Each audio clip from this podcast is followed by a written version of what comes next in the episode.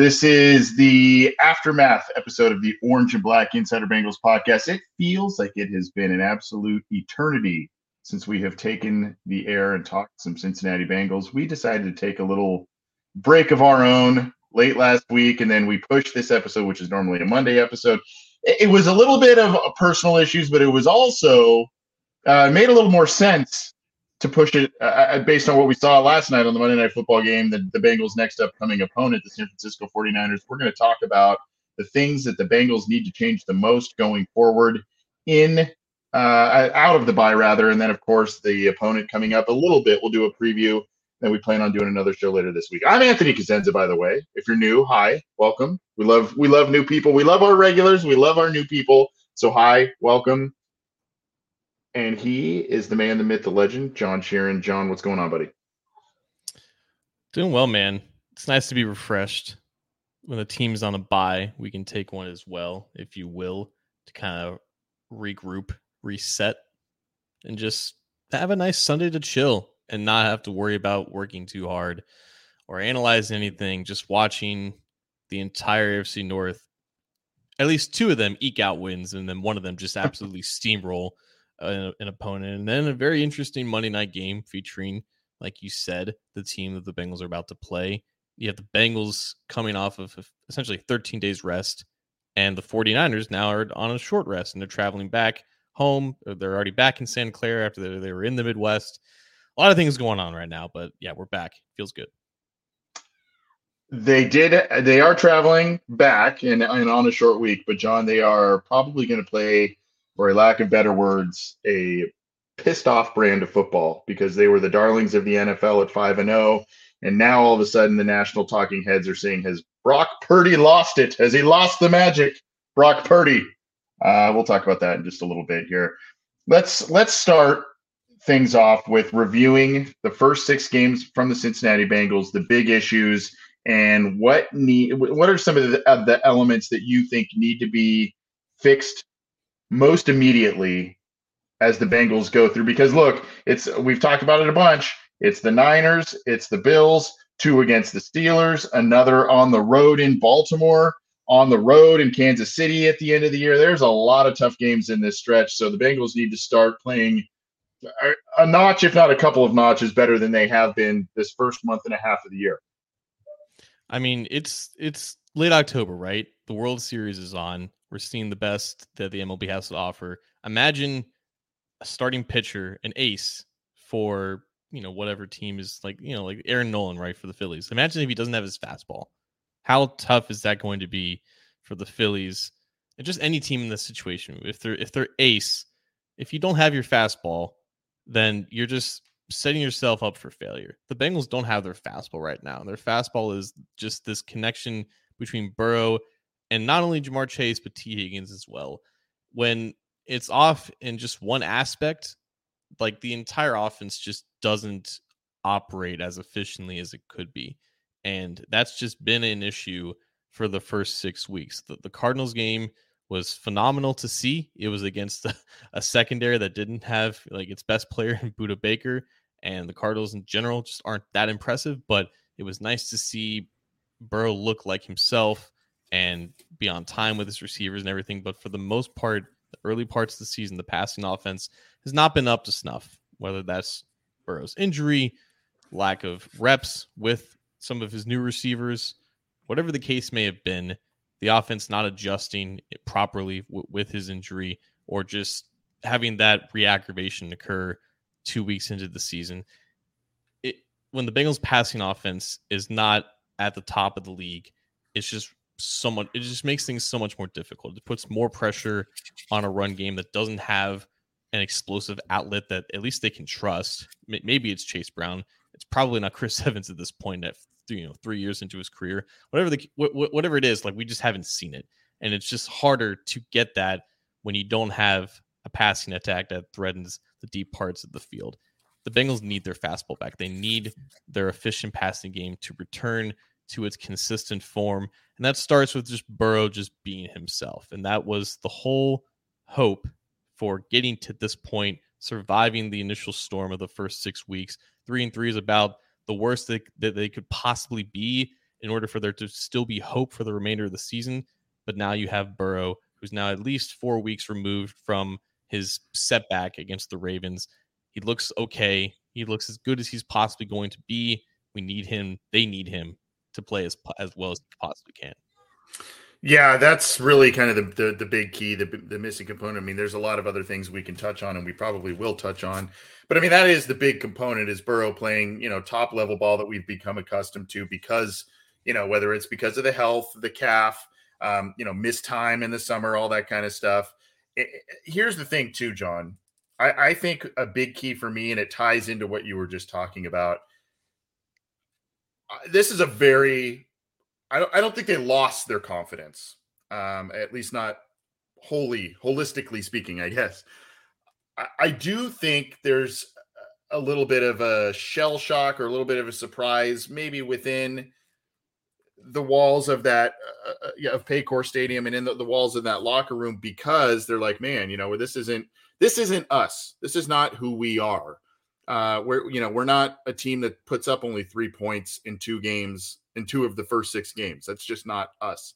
So I think Burrow playing better, yes, that's the big key. And with that comes increased confidence as a team. And with that, then that's when you get on the what was it the 10 game win streak the 12 game win streak last last year when all of a sudden things are going right and you have this belief that even if you fall down you're, you're you know you're you're down pretty big in a game remember the patriots game remember the buccaneers game i remember how weird those games were last year uh, particularly the buccaneers game uh, you know there was just this belief that hey we've seen our offense surge we've seen them we, we've we've scored points in a flurry a bunch of times already. Let's go do it again. And they did.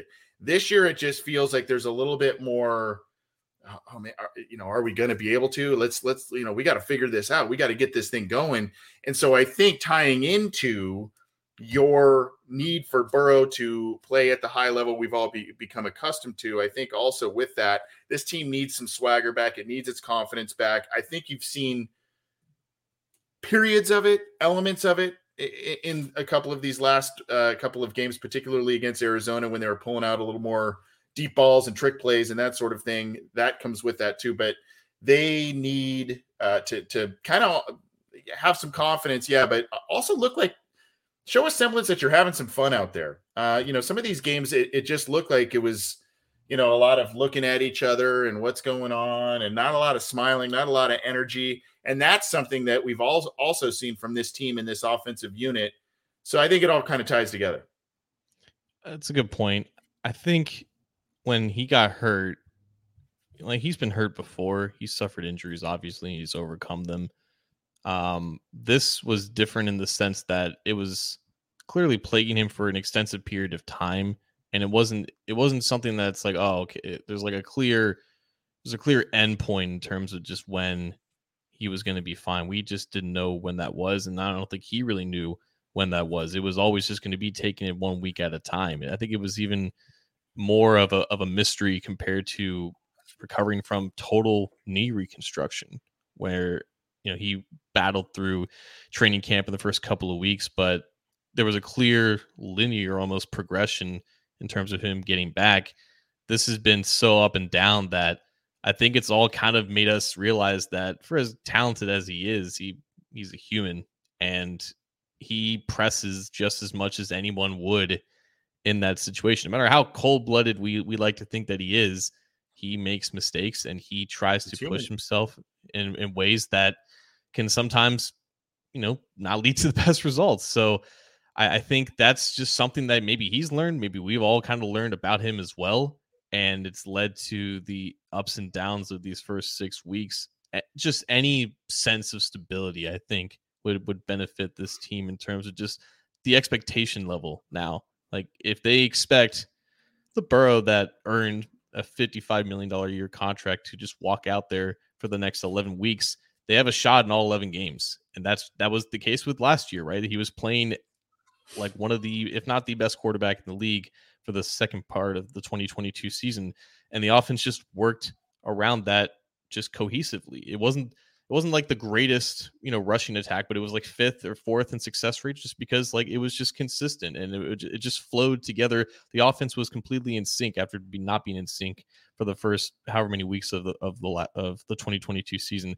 It, they're in that similar funk this year as well, but for almost a completely different reason because they just they just didn't really know what to expect out of their quarterback. And now I think after a week's after a week off and just him presumably doing what he can to just make sure that calf is as close to 100% as possible. I, I think they're they're about as close to that as they've been all season. It's an interesting another interesting facet you bring up about Burrow, who he is, and you know the high level of belief in himself because of what he has proven already, and just the high level of confidence that he exudes. There's a little bit. It kind of reminds me a little bit, but in a different way, of Brett Favre, where Favre was a guy who believed that he could fit any ball into any window because of his arm strength, because of his release. And oftentimes he made amazing throws. And you're going, there's like maybe three other people on this planet that could have made that throw, right? And other times it got him into trouble, right? He was the he was the gunslinger. He was the guy that would throw a lot of interceptions and make kind of these wacky plays. Uh, now Burrow isn't as careless with the football uh, as as Favre was at, his peak and whatnot. But what I mean is, you know, there there is an element a little bit, especially when you see him, you know, run around the, the defensive linemen that are grabbing at his ankles and he's dancing around, he's doing little backyard football stuff. Um, there is a belief that he holds, and and he's earned it. But there is a belief that he holds that he can, you know, make the play, make every play, that sort of thing. Far more often than not, he does but there is a little bit of an element of hey let's let's kind of just rein things in a little bit here and you know find find maybe either the safer play or the more sure play and make sure that you know exactly what you're seeing out there. There is definitely a sense of just if if something's just not right in your lead up to the game and just your ability to practice if just things aren't operating as well as they possibly could be if if things are just out of whack in any sense or in any sense, like it's it's going to affect you. And very very few players in history have been able to kind of overcome that. And Burrow is just he's just falls into that category of like there's an adjustment here that I need to make, and it's not going to be perfect. Eventually, I will make that adjustment, but there's going to be some rough patches in it as well. And that's more more or less what we saw in those first six weeks. And now we're at a point where looking at the rest of the offense, where does it go from here? How does it how is it able to overcome the inefficiencies that's plaguing it right now? And a lot of it, I think, comes down to the more that Burrow is able to do, the more you're allowed to open up the playbook, the more you're mm-hmm. able to go under yeah. center, the more diverse your run game can be, the more play action opportunities you can have.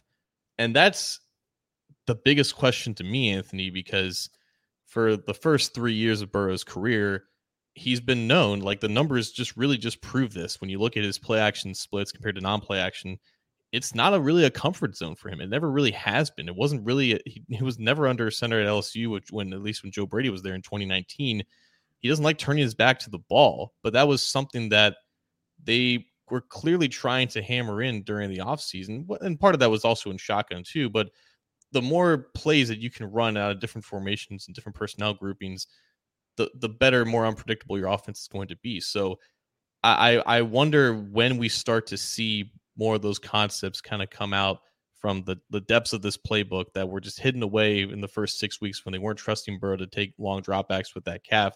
Because I think only then will we see the offense tr- like truly open up in ways that we kind of expected it. But I, uh, I don't know if it starts this week against San Fran. I don't know if it's just a gradual lead up to that. But even even if even if that's the case, like this is something that I think is going to be, you know, these are newer concepts to Burrow that he was hammering home and, and install and everything like that. But now you're in the meat of the season and your backs are up against the wall. You're in last place. How much that they throw out these new portions of the playbook, or at least portions that they haven't executed in actual game situations, that's gonna be really fascinating to me.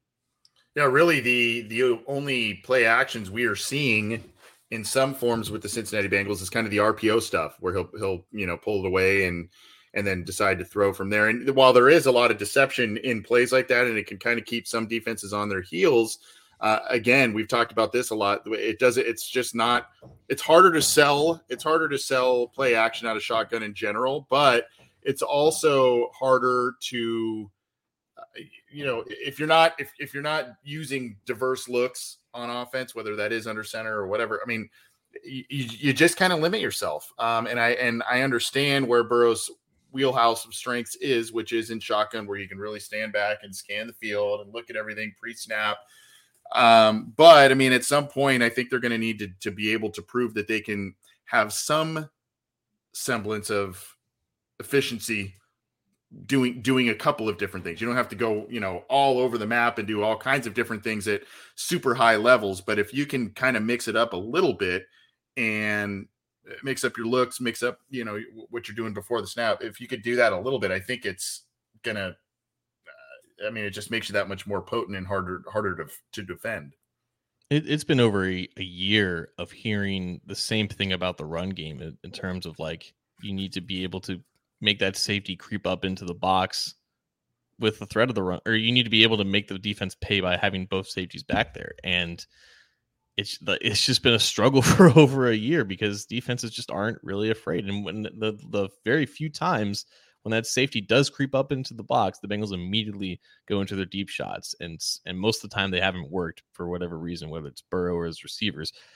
The only way that they can hope to make those safeties pay right now is by just changing things up in the run game instead of just jamming Joe Mixon down into the A gap out of shotgun, you know, 10, 15 times a game for three yards in a cloud of dust. That they, need they need more answers there. It's the only way I think to really open things up in the passing game that people are clamoring are possible via play, play calling changes. I, I truly think that better execution out of the run game, uh, leading from different looks in the run game, can open up more vacancies in the passing game. It can allow these these concepts to work because you're putting coverages in a bind now because safeties don't really know whether they should creep up or not.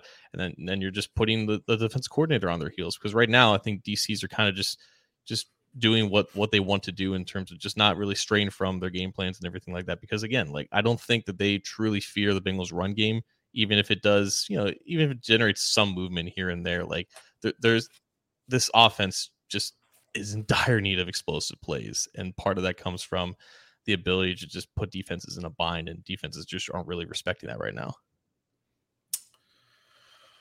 so the other thing that people are clamoring for john uh, it, it, potential trades for the for the Bengals. I mean, the, the deadline's coming up here. I mean, they're talking about. Uh, well, let's let's set that to the side of the table just for a minute.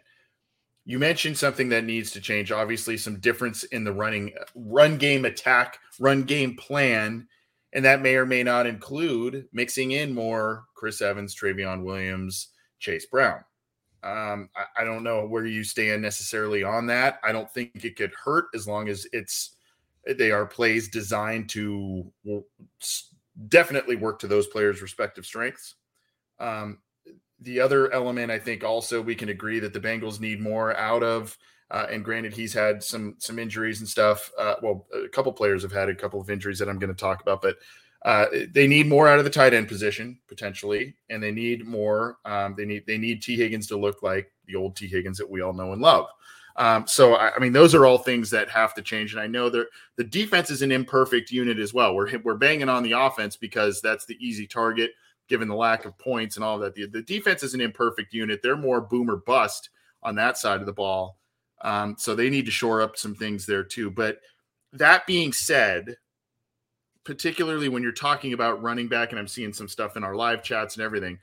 running back, tight end. I, we got texts from uh, I think Ken in in uh, in South Carolina, North Carolina. Uh, we we've got all kinds of stuff coming our way about trades and trade for a running back, trade for a tight end, maybe a defensive lineman, that sort of thing. Do you think that that is? I mean, I I, I think we would all say, yeah, that'd be great. But do you think that that's the true?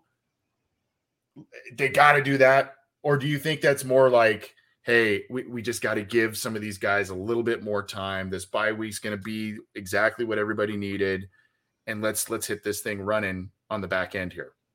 I'm on the fence, to be honest with you. Um, starting with running back, Samaje Perine is like the popular name for obvious reasons. Denver is not very good. They could stand to trade away some players for any and all draft mm-hmm. capital.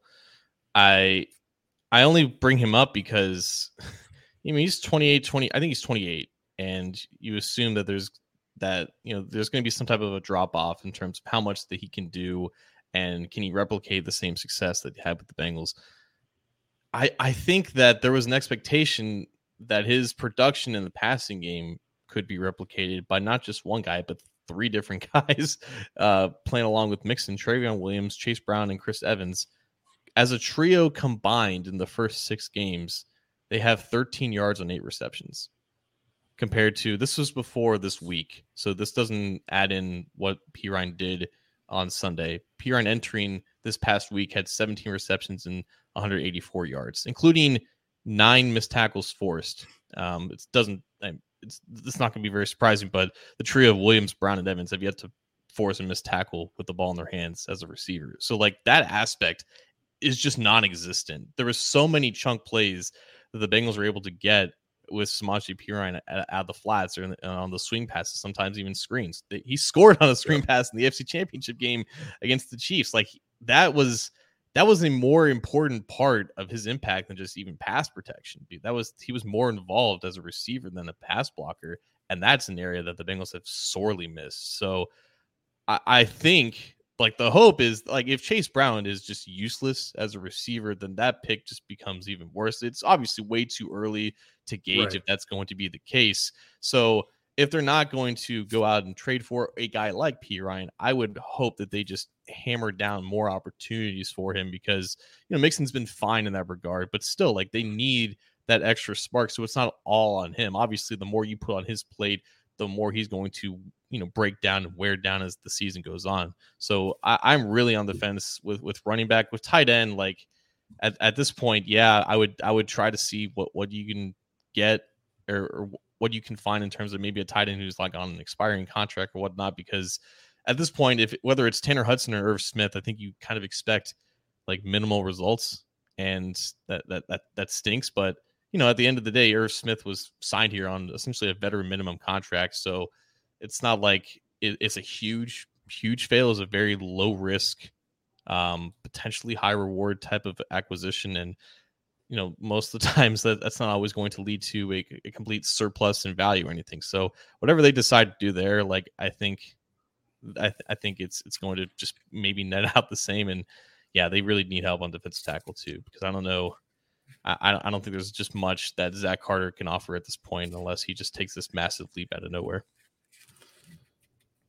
That's a really eye-opening set of statistics you just set forth uh, uh, in terms of the reserve running backs. And you know we can talk about the loss of Jessie Bates. We could talk about the unexpected loss of Vonn Bell. We can talk about um, you know Hayden Hurst leaving and that leaving a bit of a void at, at tight end as well. I oddly enough, at the time, I was like, I mean, I was bummed to, that the Bengals lost Samaje Perine, but at the time, I said, well, I mean, it's it. In in truth, it is a backup running back. I mean, there are some some losses, and they'll have to come up with some things to make up with that. And I thought maybe by committee they could recreate what he brought. And you, the disparity of statistics tells me that I was a dummy for thinking that because uh, you you if you think back to it's not just when Perine came in when Mixon missed those handful of games I think with the concussion last year where it was that first Chiefs you know the regular season Chiefs game where he was in there and just absolutely destroying Justin Reid in that game. And you know there uh, countless other things. And then it's also the pass protection element that he brings. Now Trayveon Williams I, I think there's been some stats thrown out where he's looking pretty good in pass pro when asked. But again, those the snaps are limited there, and the offensive statistics from that group, Evans, Williams, and Brown, are extremely limited. So now we look at this and you say, man, arguably, if eh, you expected Bates to be gone. So that's you kind of just said, okay, well, that's going to happen. You didn't really expect Vonn Bell. You, you kind of thought Hayden Hurst was going to be gone. And then, of course, you look at Perine, and that was a surprise there. So you, look at it, and granted, Bates is probably their biggest loss. I, I get it, but there's an argument to be made there, especially with the offense struggling in the way that it has. And that set of statistics that you just set forth to say Perine was a massive, massive loss, even though the, the numbers in the stat sheet that he brought weren't astronomical. He was a good outlet in the passing game, an able pass protector, and like you said, the missed tackles. That is a huge key and, a factor that has, uh, you know, as much as I like Joe Mixon, that has been a problem for him previously in his career, getting those missed tackles and or getting out of first contact. And so now I, I there there it reveals a problem in this offense that I don't think a lot of us have really taken a deep dive on. It, it's shocking to to be honest with you. Like not I, I don't want to dismiss who Perine was or remains to be with the Broncos because he's clearly can still play at least as a mm-hmm. receiver. Mm-hmm. It's just that he was never that special of an athlete, and you figure you know with another year uh, you know more what you know tread on less tread on the tires or whatnot like that would be slowing down and they could at least somewhat replicate that production the fact that they are not even anywhere close to that with three guys who are all younger and you know even more athletically capable is just just staggering to me so I, I think that there's more that Chase Brown can do, and I think he had he had one he had like a little impressive run after the catch against the Seahawks. So I think just more exposure for him, just giving him more opportunities just to see if one kind of hits, and then he may, maybe gets some confidence because he's far too good of an athlete to not be an asset there. But yeah, man, just be just with the offense dealing with similar issues in terms of just you know Burrow not really finding any space down the field and having to go to yeah. these you know um, underneath options the ability to get more yards than expected in those situations was so crucial in keeping the offense ahead of the chains. It just eliminates prime pass rushing opportunities, makes the offensive line better. It opens up what you can do with the run game to maybe convert second and third and shorts. It all kind of works together, man. It was just like P- what Perine did.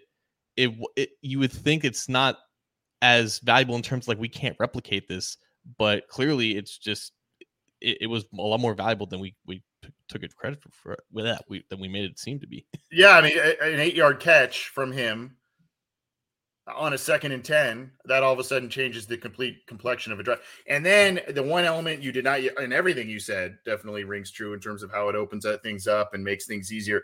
And then all of a sudden you have a guy that is proven to be capable as a guy in the flat a pass uh, you know a receiver a back out of the flat that sort of thing. All of a sudden there's a little more attention going that way when that person goes out for a pass and then lo and behold, maybe there's a little less coverage on your other ants, uh, you know, the uh, boundary weapons and whatnot. So that is a, a big, big key. And I think, you know, right now, I'm not saying that any of these three do not have the ability to be a true solid number two back like Perine was. But right now, the way that the snap distribution is going, the way that the statistical out output is going, you have Mixon as a one, and then you've got a lot of threes and fours. You don't have a you don't have a two. And so you need to figure out, I think that is a major, major key that the Bengals need to figure out this week going into this back half of the schedule. The good news, and, and I think this is a good transition for our next topic here, talking about the 49ers and what's been going on with them lately. But the good news is, while there are a lot of tough teams, John, on the Bengals schedule coming up out of the bye, Buffalo just lost to a bad Patriots team, right? Uh, Niners have lost two in a row. Chiefs still look pretty good, but I'm not seeing the absolute huge firepower that I've seen in the past couple of years on, offense. I've seen a little bit, a little bit more vulnerabilities. They're still a very, very, very good team. Ravens, you know, they're I think they're five and two, but they've had a couple of weeks where you go, what what is this? The Browns are are this, uh, you know, and and the Steelers are the same way. And I think you know, I didn't watch all of those games in their entireties, but I think, you know, the Browns and the Steelers were benefactors of some favorable officiating decisions in, in some of those games. But regardless, this division is cannibalizing itself and it's all within a game, two games of each other. Last week did not do the Bengals any favors in terms of all the other teams in the division winning, but there are vulnerabilities being shown from even the strongest of teams on this backside of the schedule. We've just seen the past two weeks that there's like maybe one or two confirmed really good teams in the NFL, and every every team has its warts, and every team kind of goes through its lulls throughout the season. I think the Bills have really started to fall from grace in terms of just an offense, and even on defense, they're giving up like the fifth or like the fifth or fourth most explosive plays, um, which is just shocking to me considering that their pass rush is really good. Uh, the Ravens, though, like that that that game against the Lions, I think was a real statement, and I think it's more yeah. of a it, it's more of an indication of where that they are trending. They're clearly the best team in this division. The Steelers and Browns are somehow forward and two, despite every metric kind of saying that they shouldn't be. And that kind of tells you of, you know, either the collapse is going to come later this season or it's not going to translate into next season. So we'll just have to wait and see about that. Uh, but right ahead of us, you have the 49ers who have a quarterback, Anthony, that is the biggest enigma in the league to me. I, I don't I don't know what to what to say about Brock Purdy other than he does things that clearly put him ahead of the bottom tier quarterbacks. He makes a handful of quality throws every single week that I don't see from like the quarterbacks who are consistently struggling, who don't have a real long term place in the NFL. And at the same time, he makes the stupidest decisions. He's, I think, fourth in the league in terms of turnover worthy play percentage. And that didn't translate to interceptions during the first five weeks when he had like five of those type of throws. He's had five of those type of throws in the past two weeks, and they've resulted in three interceptions. So that is a case, I think, of just regression coming back to the mean for him.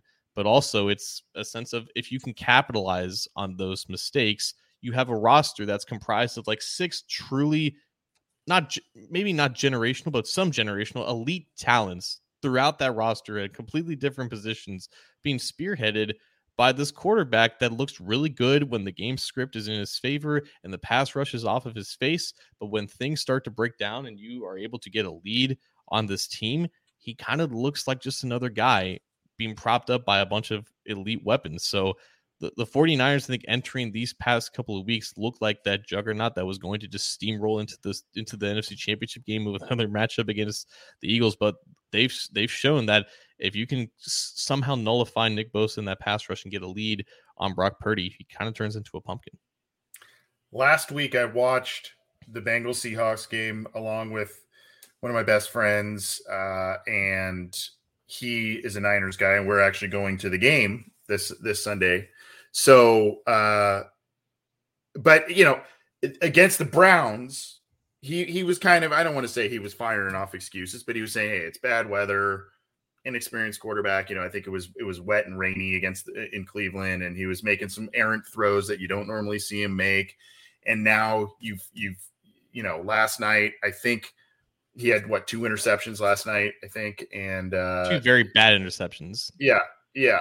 So you start to see and you go, okay, well, is this just like you said, you know, maybe some things just aren't going right for him and he'll he'll he'll be back to kind of the magic that he was able to capture last year or now John do you say that this kid who was I believe Mr. Irrelevant right when he was when he was drafted is it like you said how did you word it the regression going back to the mean type of thing yeah. uh, is it is it that or is it now also that he's got about a season's worth of of tape or so at this point. You know, he's got a slate of games that teams can study and watch and look at to find out how can they affect him? How can they how can we get him uncomfortable? How can we get and he's still young obviously. So all of this is kind of mishmashing together. Additionally, John, no Deebo Samuel. I believe he's going to be uh, Adam Schefter reported yeah, that he's going to be out again for the Bengals.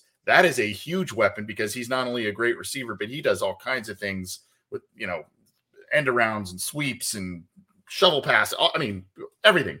So that's a, a security blanket that this young quarterback doesn't have. you know, and, and, then they've got some other injuries and, and things across the board there. So I think the defense, which was uh, still looked pretty swarming in, in some capacities yesterday. Who was it? Was it Jimmy Ward who was on Jordan Addison? Uh, I, I, don't remember who the cornerback was who was covering. Charvarius. Charvarius Ward. Sorry. Yeah. Um, he was a mess last night. I mean, he I, I, you you could have called five penalties on him uh, on on Addison, and and so when the defense, it, he's kind of a guy to me that a lot of things got to go well. A lot of things have to go well. He has to play within this really, really good team that the 49ers have built. And when things are going at least pretty well to really well, he's awesome. When things when the when the Niners aren't creating the turnovers, when they're when they get give up a lead, that sort of thing, that's when things start at least these last couple of weeks. That's when things have started to look a little tenuous. All of that being said, th- th- this was somehow shocking to me, even though it shouldn't have been. This is the team that's won 17 out of their last 18 games at home. They're currently riding an 11 game home winning streak. The last team to beat them, shocker, was the Ch- Kansas City Chiefs 366 days ago to this recording. And that loss disrupted a six game home winning streak for them. So yeah. they don't lose in Santa Clara very often. And it's not it's not shocking, man. Like again, when, when you have Christian McCaffrey, Trent Williams, Fred Warner, George Kittle, Nick Bosa all playing up to their potential at the same time on this in the same jersey, it is really hard to stop all of those guys from making monumental impacts throughout a 60 minute game. One of the injuries, though, that that you brought up, Trent Williams, he didn't play against Minnesota. He didn't practice at all with an ankle injury. He suffered it at the end of the Cleveland Browns game. We don't know if he's going to practice this looking. week. Yeah, but w- without him, that's a very very average offensive line. The right tackle, I think Colton McKivitz, he had a terrible game against Danielle Hunter, who is an athletic freak, but we've seen Sam Hubbard have his best games, particularly when the right tackle is the biggest liability, and that mm-hmm. he tends to be a liability going up against quality edges. So uh, Sam Hubbard breakout game is, is, in store here. There's just there's just a lot that still needs to go right, though. I think is is the bottom line here. Even when Purdy gets exposed and defenses capitalize on his mistakes, you still have Christian McCaffrey just a guaranteed touchdown for 16 games, which is absurd. When the when the 49ers need George Kittle to be a receiver, he can pop off as much as any tight end in the league.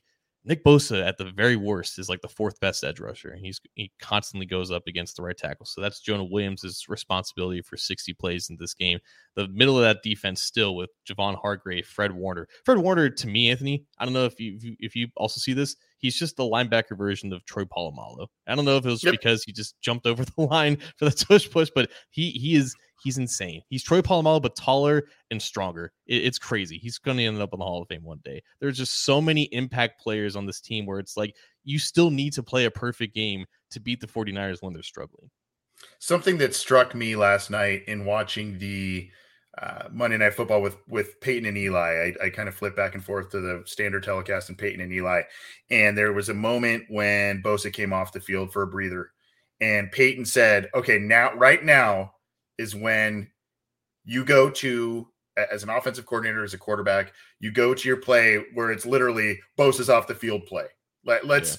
Uh, you, I mean, I, I, know that sounds elementary and simplistic, but there's probably only a handful of times that it happens. And that's an, uh, it clicked for me where I said that has to be a mindset for the Bengals because he'll probably get an impact play in this game of some kind because he is that good when he comes off for a breather, if you're able to extend drives and that sort of thing, it, you have to be the margin of error in this game, I think, is very, very thin, and the margin of opportunity for big plays and scores is going to be pretty thin as well. And so when a player like that takes a check out, you got to find the play that's like, hey, we got to strike here. Um, not necessarily 80 yard bomb, but something where you say, okay, we're going to extend this drive, or we're going to make sure when he's out there, we're going to put ourselves in position to get points because that is going to be paramount for this for this team. And I, I got to tell you, you know, I I don't think, and I didn't think it last last game when the Bengals only scored 17 and one.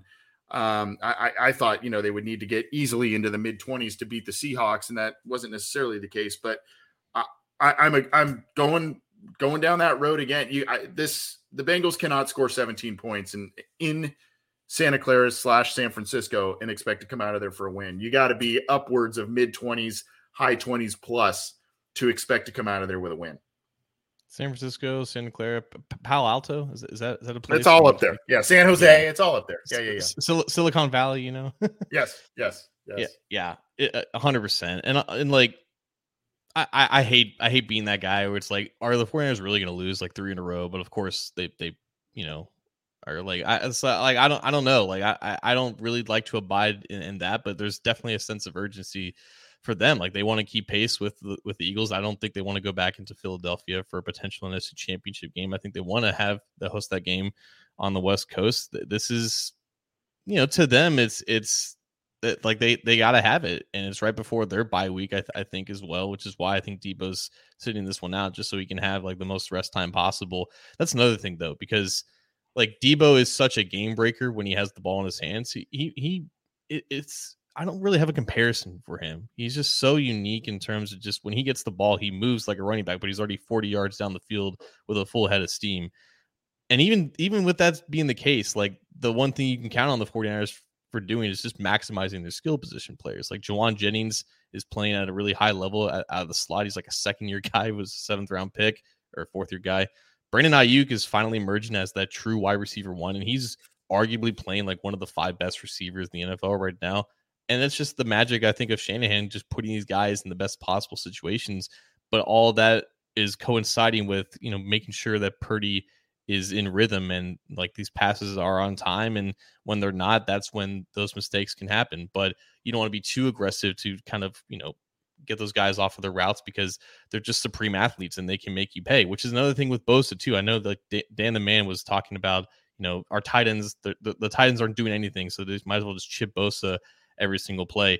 Bosa's too good of an athlete to just fall into that trap for 40 passing plays. Like he's going to recognize when the tight end is going to try to chip him, and he can just make him look like a fool. And he can, you know, just bend around the outside or just come back to the inside when Jonah Williams kind of oversets.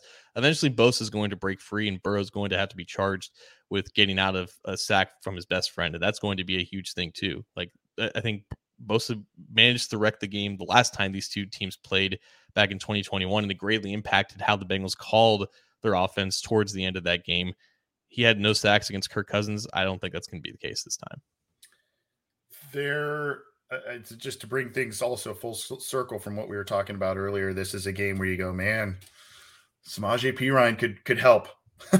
Samaje Perine could specifically help in this one as a as you know helping out in pass pro, and obviously as a as a quick outlet to negate some of the pass rush. So hopefully one of the Bengals running backs and potentially even tight ends as well are going to be able to be up to that task there. We're going to talk more about the 49ers this Thursday coming up um, as the Bengals uh, get set to go out west and face a very difficult team, a team that is pretty angry at the moment. And I, I think on the flip side, you may this Bengals team might be a little bit more um, a little bit more angry than than we know or think based on how this first part of the season is and has gone. And and maybe they feel like man we kind of cheated ourselves a little bit. And so let's let's pick it up. And we've we've noted this too John. I think this this team also uh, thrives with with pressure or I mean we saw them last year. It was hey this you know Super Bowl hangover Super Bowl hangover. They're not going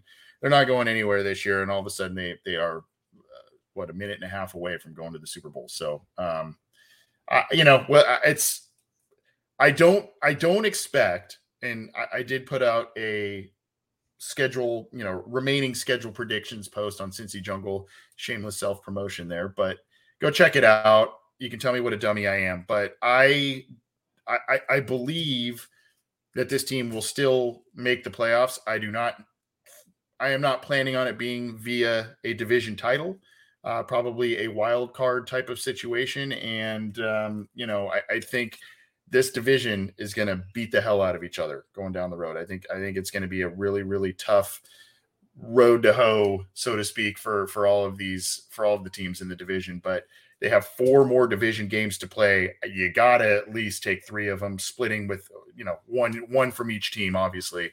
Um, so uh, it, that's got to be a goal for this back half of the schedule. Yep.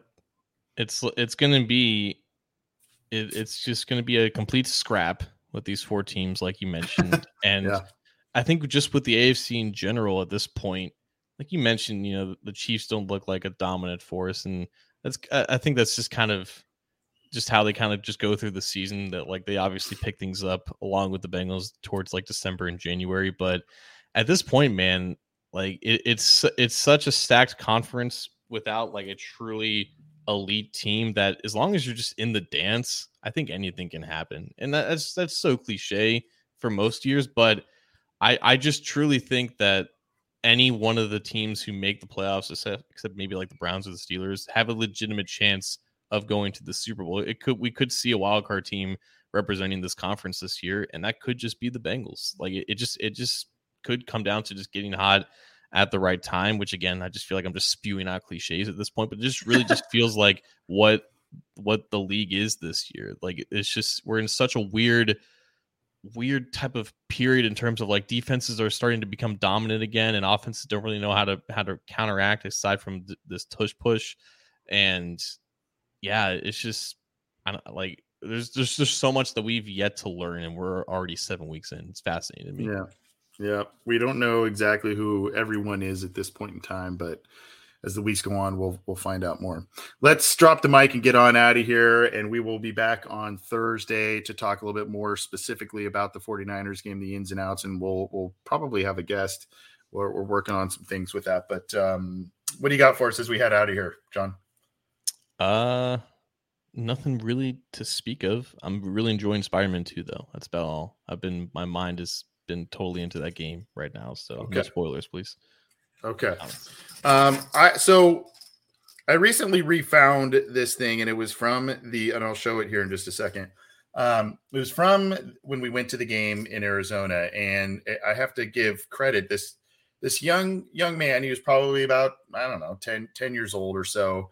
Bengals fan. He saw my oldest son and said, "Hey," uh, and my oldest son is six and a half, so he, he, was, you know, somewhat significantly younger than this young man.